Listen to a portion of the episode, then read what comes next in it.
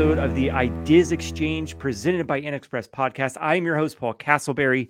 This is the podcast. We're diving into marketing, we're diving into tech, talking about being a business owner, franchising, franchisors, entrepreneurship, name it, fit in between all that kind of stuff. We talk about that here on this podcast. And my guest today, very excited for this one, Mia. Mia, hello, welcome to the show.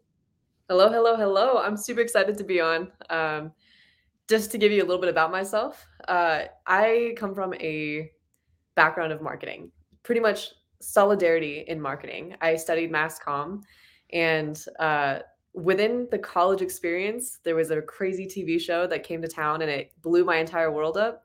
Um, but fortunately, it has led me to meet Anthony, who is one of the franchisees of InXpress. And that led me to meet Paul Castleberry. And I'm just super excited to be in the InXpress network yeah we're we're super excited for you to be a part of the network and you you had your you have your own gig going right? You, you kind of run your own business helping out with marketing and things of that nature. Can you tell us a little bit about that? I do yeah. So i started my own marketing company after some agency experience and it's i've dabbled in a lot of things from personal branding all the way up to um, graphic design to social media management to the content creation professional and also social media style, meaning you go from this really high production type video all the way down to how do I train someone uh, a state over or a country over in terms of how do I talk to the camera, how do I engage an audience, uh, and then I manage their social media for them. So that's kind of been the evolution of what I do. Uh, I've decided to work really closely with Anthony um, in terms of how do I build his LinkedIn page, and I think LinkedIn is definitely where I'm I'm seeing the most potential in in mm-hmm. professional development uh, especially in this type of high business to business type industry. Uh, so that's that's definitely what I'm focusing on, and yeah. When Mia and I started working together, it it gets dangerous because I think you and I could really go down rabbit holes and talk about this kind of stuff for hours on end, but we don't have hours, so we gotta we gotta try to rein it in. And so when we were talking about topics, we we landed on this idea of organic marketing and I did this really scientific uh, research on this topic. I simply typed in to Google Gods how to approach organic marketing. And this is, this, let me read this to you. It says organic marketing involves growing your audience through non paid efforts like social media posts, a blog that improves your rank on search engine results, or email marketing campaigns. Businesses use organic marketing as a cost effective way to build a loyal audience. So that's that's like the the thousand foot view of it, I think. But Mia, when we're talking about organic marketing, what what comes to your mind? When I when I think of organic, and I think what comes to a lot of people's minds is pretty much free. When we say free, mm. it says the fact that you don't necessarily have to pay for it. Although because it's so labor intensive, you often need to hire some help. Mm. Um, but really, what that is is it's content creation, uh, whether it be textual like blogs, emails, or videos uh, using free platforms such as email or social media to attract a an audience that you want to nurture and eventually sell to. Uh, the nice thing about inorganic marketing, meaning like the advertising that you're used to, whether it be traditional or digital, is you can pay to get in front of a buying audience. Like to some degree, there's an algorithm on the back end that can say this is the person that is interested or has shown activity proving that they're interested in your product or service. Um, whereas in organic marketing, you have to, when I say in organic, it sounds like I'm saying inorganic, but what I'm saying in the sphere of organic marketing, yeah, yeah. Um, you really have to do the work to find that audience. The algorithm isn't going to automatically take you there. Um, and sometimes these are buyers that will be buyers in the future, but are not interested now. Mm. And so hmm. it's just a very long term process.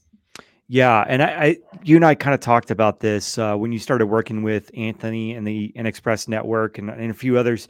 We're we're B two B, and as you've kind of uncovered, B two B marketing it's it's tough. It's tough to go from you know business selling to another business or even doing any kind of organic marketing around that. But I know you have experience in that. What what are your thoughts on on B two B organic marketing? Because I think it's a little bit different. Is that fair to say? It is very different. And it's because, you know, for example, with with a normal influencer that's trying to sell jewelry or candles to mm. the general public, you have a mass audience that can use and consume that product. But when we start looking at B2B services, we do have a very small target audience. There are fewer people that can utilize our services at the price point that we have because we solve such a, especially InXpress, they solve such a specialized problem that you really need to look at, um, like, for example, targeting uh, manage like the shipping coordinators, the warehouse um, supervisors. You had there's fewer of those than there are people that need candles in their homes. Mm, yeah.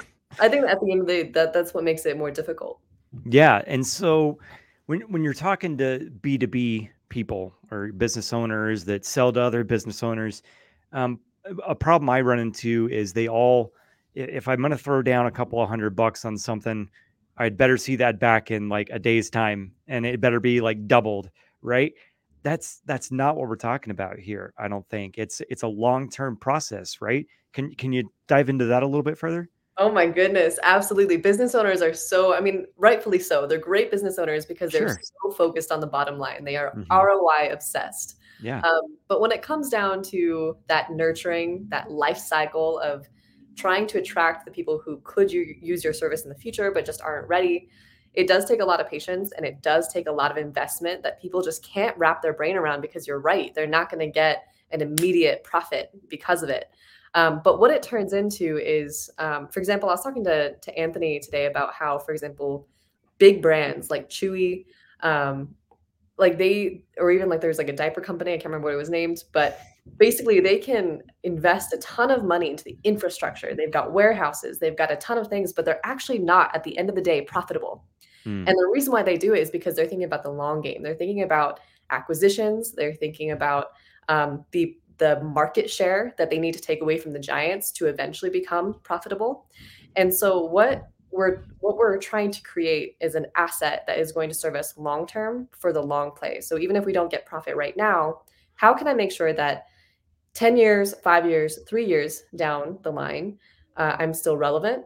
I still have a large audience base that I can nurture and even sell um, a various, like a diversified product list. So, for example, a lot of business owners will think of, I just provide shipping solutions, right?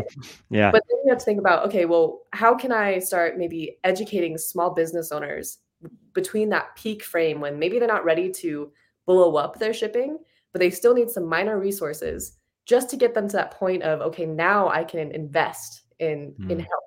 So that's you trying to buy yourself time and help other people get to that point to be successful because those people, once they hit that little peak, they'll be able to invest in you. yeah. If that makes any sense. I feel like I'm It does. Yeah. No, it kind of it kind of sounds like we're dipping into the brand value Mhm. discussion a little bit where um, you know, I've I, I love the definition of brand value as it's it's an asset. And if you're not uh investing into that asset, it devalues over time and it's not worth a whole lot. I mean, is that is that kind of where your headspace is at too? Absolutely, because it's it's a matter of I mean, like this is again when we when we talk about organic versus inorganic marketing, the inorganic, the the timely sales, meaning between January 1st and January 25th, we have this sale going on. All that creative, all of that advertising dies the minute you decide to stop investing in it. So then when Mm, you say I'm going to cut the ad, the ad does nothing for you. That creative that is specifically for that time frame does nothing for you after the time frame unless you redesign it. Whereas the organic marketing that is 100% useful no matter what time, season, or year it is, is always going to provide value to a consumer, meaning they're always going to attract people 10 years down the line. mm. Um, so it's definitely that brand value because it it's a brand asset that does not have a limit to it. Yeah, it doesn't devalue over time, it only increases, right? Mhm. Um, I, I I have a really hard time. Uh, I shouldn't say I have a hard time. I think the people I talk to uh, when we're when we're having this discussion have a hard time wrapping their head around investing now in creating something that probably won't produce a year or even two years down the road. Do you run into that problem? How do you how do you get over that hump, or what do you tell people? You know, it's hard because, you know, being the marketer, I'm never the one having to put that investment in, right? I mean, to some degree, I do it for my own business to attract the clientele. Um, but what it does come down to is I try to advise a client based on the size of their business. If you are so small that um, you need leads right away to make the business work and you need it to continue to churn to survive, at that point in time, go into the direct marketing lead generation strategies. There's no point in you investing in that second tier of nurturing, uh, brand building, legacy building. There's there's just no money for that. Your goal is to mm. make enough sales, create a system that kind of passively works in your favor so that eventually you have the time and money to invest in organic marketing. Um, and then if I find that business who is the right size, who does have a good flow of business, but now they're trying to maybe scale their products again, like diversify the services they provide or automate certain things or um, build a brand that creates enough visibility to do all those things, that's mm-hmm. when organic marketing makes sense. So I don't try to change someone's mind when they can't make that long term investment work. Mm-hmm. I try to appeal to the desire to be something bigger than you are now when they are ready to invest in that. That's a great way of putting it. But Mia, I want that Super Bowl ad on the water budget. So get me that, right? Like how many times have we run into that problem? Absolutely. It's, I mean, yeah, it's, I mean, even it happens in the agency world, right? It's just a yeah. matter of, um, yeah, there's no solution to that. I wish I had. I wish I, wall. There's, there's, solve that you know. Yeah, that's a brick wall. Um, you were you were kind of hinting uh, at something that I picked up on, and that is figuring out the right time to take the next step. I'm I'm a big proponent of that as well. I when I talk to people and they're like, "Yeah, you know, I'm just starting out. I've only been at it for a few years. I think I'm ready to take that next step and, and start doing those other things that we talk about." How do you determine that, or how do you help your clients determine that? What's your process there? Well, you know, I, I have an example, for example, someone who's just now thinking about launching a program. I said, don't even, I think the mistake that a lot of business owners make is they like to throw spaghetti at the wall and see what sticks. You know, mm. they'll, and sometimes they'll be investing in pamphlets, traditional media, digital media, OTT, and none of like they won't know and they're not tracking what's working and what's not working. So, my normal suggestion for someone trying to figure out what phase of the business they're in is first really mapping out their budget, like not just accepting the next sale that comes to your door knocking, saying, Hey, we can sell you this type of marketing, and just saying, Well, if it makes me money, I'll invest in it. No, no, no, don't do that. Instead, really like ahead of the year, map out how much money am I willing to invest in marketing. I think the general percent is what, like 5% of gross sales is like the average, and then 10% is the ideal. Is that? Yeah, yeah, that, right? that sounds about right. Yeah, somewhere in there. We'll go with that there's a there's a range between five and ten percent of your gross sales, I believe. Yeah. Um, yeah. And so you want to project your gross sales for the year, then actually pull like create a pool of money that you want to invest in marketing, and then you want to prioritize. Okay, what are all the things that I want to test and invest in? Like for example, the client that I was working with, they want to do funnels. They want to create. They don't even have a website yet, so they need to build a website. Then they're thinking about how if I create a funnel, you have to advertise to get that funnel in mm. front of mm. people and so I, I wouldn't say um, invest in me to create social media content when you don't have a website, when you don't have this, when you don't have that, when you need to invest in that. So what I would say is you create that pool of money. You make a list of all the marketing things that you're interested in. You prioritize them based on what's right for your business and what results you need first. So if your first priority is I need leads so that I can start making phone calls, you invest in the lead generation first. And then if you have spare money because that's generating you cash flow, then you prioritize the next thing, which might be brand building, might be like nurturing, which might be social media, or um, like ads in your local area, whatever that may look like, and you go from there. Like you, you just yeah. have to kind of, unfortunately, like marketing, even like I have a habit of this is making it so complicated. yeah. The best thing you can do is just prioritize and hit one thing at a time and start yeah. testing and start tracking however you can. Yeah. Yeah. You, you can't spend money unless you have it. So you got to go make it to spend it. Right. In, in all the different clients you've worked with and all that kind of stuff, what, what have you seen as like one of the biggest stumbling blocks when it comes to organic marketing or, or B2B organic marketing, wherever we want to, what's, what's been the roadblock for a lot of people?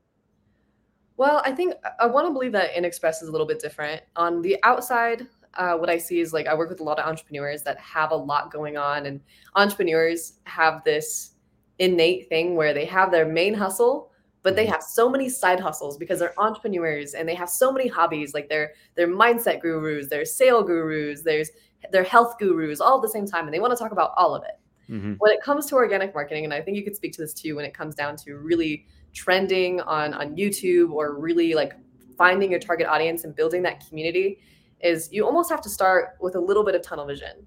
Like, mm. I'm not saying don't be inauthentic to who you are and not like because a lot of people once they start limiting themselves to a single topic they feel like well this isn't me. This is my social media. This is my instagram. Mm, i want to yeah. i want to talk about all the things i care about. And i have a habit of this as well. But when you're when you're really trying to sell b2b and you're trying to build an audience that's very focused on the service that you provide you have to keep your content focused. Um, and that means you like and the minute they decide to do that, again, it leads to this domino effect. It's like, okay, I'm going to make this social media focused on my business. But then they're like, well, I want to create my own personal social media where I talk about all my other hobbies. And then they get this overload because at the end of the day, you can only handle so much. Social media is not your job because you're, as an entrepreneur, your job is to make sales, make money, manage, and lead. And so then when you start uh, taking on the big task of trying to build a social media presence, plus trying to do that on six different platforms, six different accounts, two different accounts, is just too much. Yeah. So the biggest roadblock and the biggest solution is to choose one platform or two platforms and be very centered and specific about the content and do not deviate at least for the next, I would say even year. Commit to one topic for one year for one to two platforms and let that go. Like just be the best at that to start. yeah yeah don't shotgun blast it and that's something you and i have talked about a lot in the Mhm. past is people want to go out there it's like i got to do tiktok i got to do twitter i got to do youtube i got to do linkedin i got to do face like hold on pump the brake no pick one or two be the best at those like you said i i, I love that um you know organic marketing at the start we were talking about social media posts we've talked about it up to this point blogs email marketing all, all the stuff that can go into organic marketing where does somebody start what's the best place to start when, when they're diving into this I think it, it starts with what comes most natural to you and what you enjoy most. Mm, The minute it becomes a chore, and like for example, like there's people who want to make video content, but they hate being on camera. There's gonna like you don't in the beginning to start, you don't even love the process. And it's mm, very taxing. It takes a lot of time and energy. And so if you already hate the process, it takes a lot of time, you're more likely going to fail at doing it long term. And long term, as we started with this, is it's the name of the game. You have to do it for long enough for it to be successful. So um, some people don't like being on camera, so I'd say start with the blog. Start with really studying SEO terms. What are people searching related to your industry? And start there. And believe it or not, as you start curating blogs and really thinking about the structure of those blogs and finding trending topics, it translates really well into video so that when you're ready to start filming, you already have the blueprint. Every single blog that you've ever written is the blueprint for your video whenever you're ready to do that. So Yeah. start if you're if you're less comfortable with writing and you're super like you have a huge personality on camera, start there. So it's just it depends on your personality, really. gotcha yeah I, I love that if it's a task you're going to burn out and fade out really quick and you're going to say yeah forget this i'm just going to go find leads and call them right yeah yeah, absolutely. Well, Mio, uh, again, we could talk for hours about this. It's something I know you're extremely passionate about. I'm passionate about it, but we're coming up to the end of our time together. So I want to leave it open ended. Any other closing thoughts or bits of advice you want to throw out there on, on this topic? Mm. I would say uh, there there's one lesson that I, I got from a master class not long ago, and they said make content about what you love, like what's what's something that you could talk about for hours and not make a penny on. So I know we're talking about organic marketing in the sense of InXpress and and gaining business from it, Mm, but really as you start looking at that as a major component of your business, like I said, it's going to be taxing. It's it's a it's just takes a lot of time. So it kind of almost just like working out, just like eating right, it needs to become part of your lifestyle or it's not going to happen. Like I'm Mm. in social media and I still cannot consistently get my own content under control just because we get so busy working on our business or trying to do the things that matter most, which is making money, making sales, taking care of our clients. So your business content is not going to survive unless you've already standardized a lifestyle, meaning it you fit in um, a video at this specific time every single week. I'm going to sit down on a Wednesday night and film my video, and that's now part of my weekly routine. mm. If you cannot figure that, it's just it's just not going to work. Go back to bed. Back well, Mia, awesome way to end that. Um, I always love ending these with a random question. So throwing this at you, what has been your favorite campaign that either you've worked on or you have seen out in the space? Oh gosh, I feel like I, I mean I- that's that's a lot. Let me think. Is that is that kind of like asking, uh, uh, you know, a mom or a dad who's your favorite child? Kind of, yeah. yeah. So I would say I worked on a lot of fun stuff, but my favorite ones are the ones that you know, like I'm gonna I'm gonna reference the one that I think a lot of people have noticed, which is uh, was it the last Super Bowl when there was that uh, cryptocurrency thing just bouncing? It was a QR code that bounced across the screen. Yes. And the reason why I love that is because sometimes the simplest solutions um, are the best, meaning like a lot of people spend thousands, millions of dollars on a Super Bowl commercial.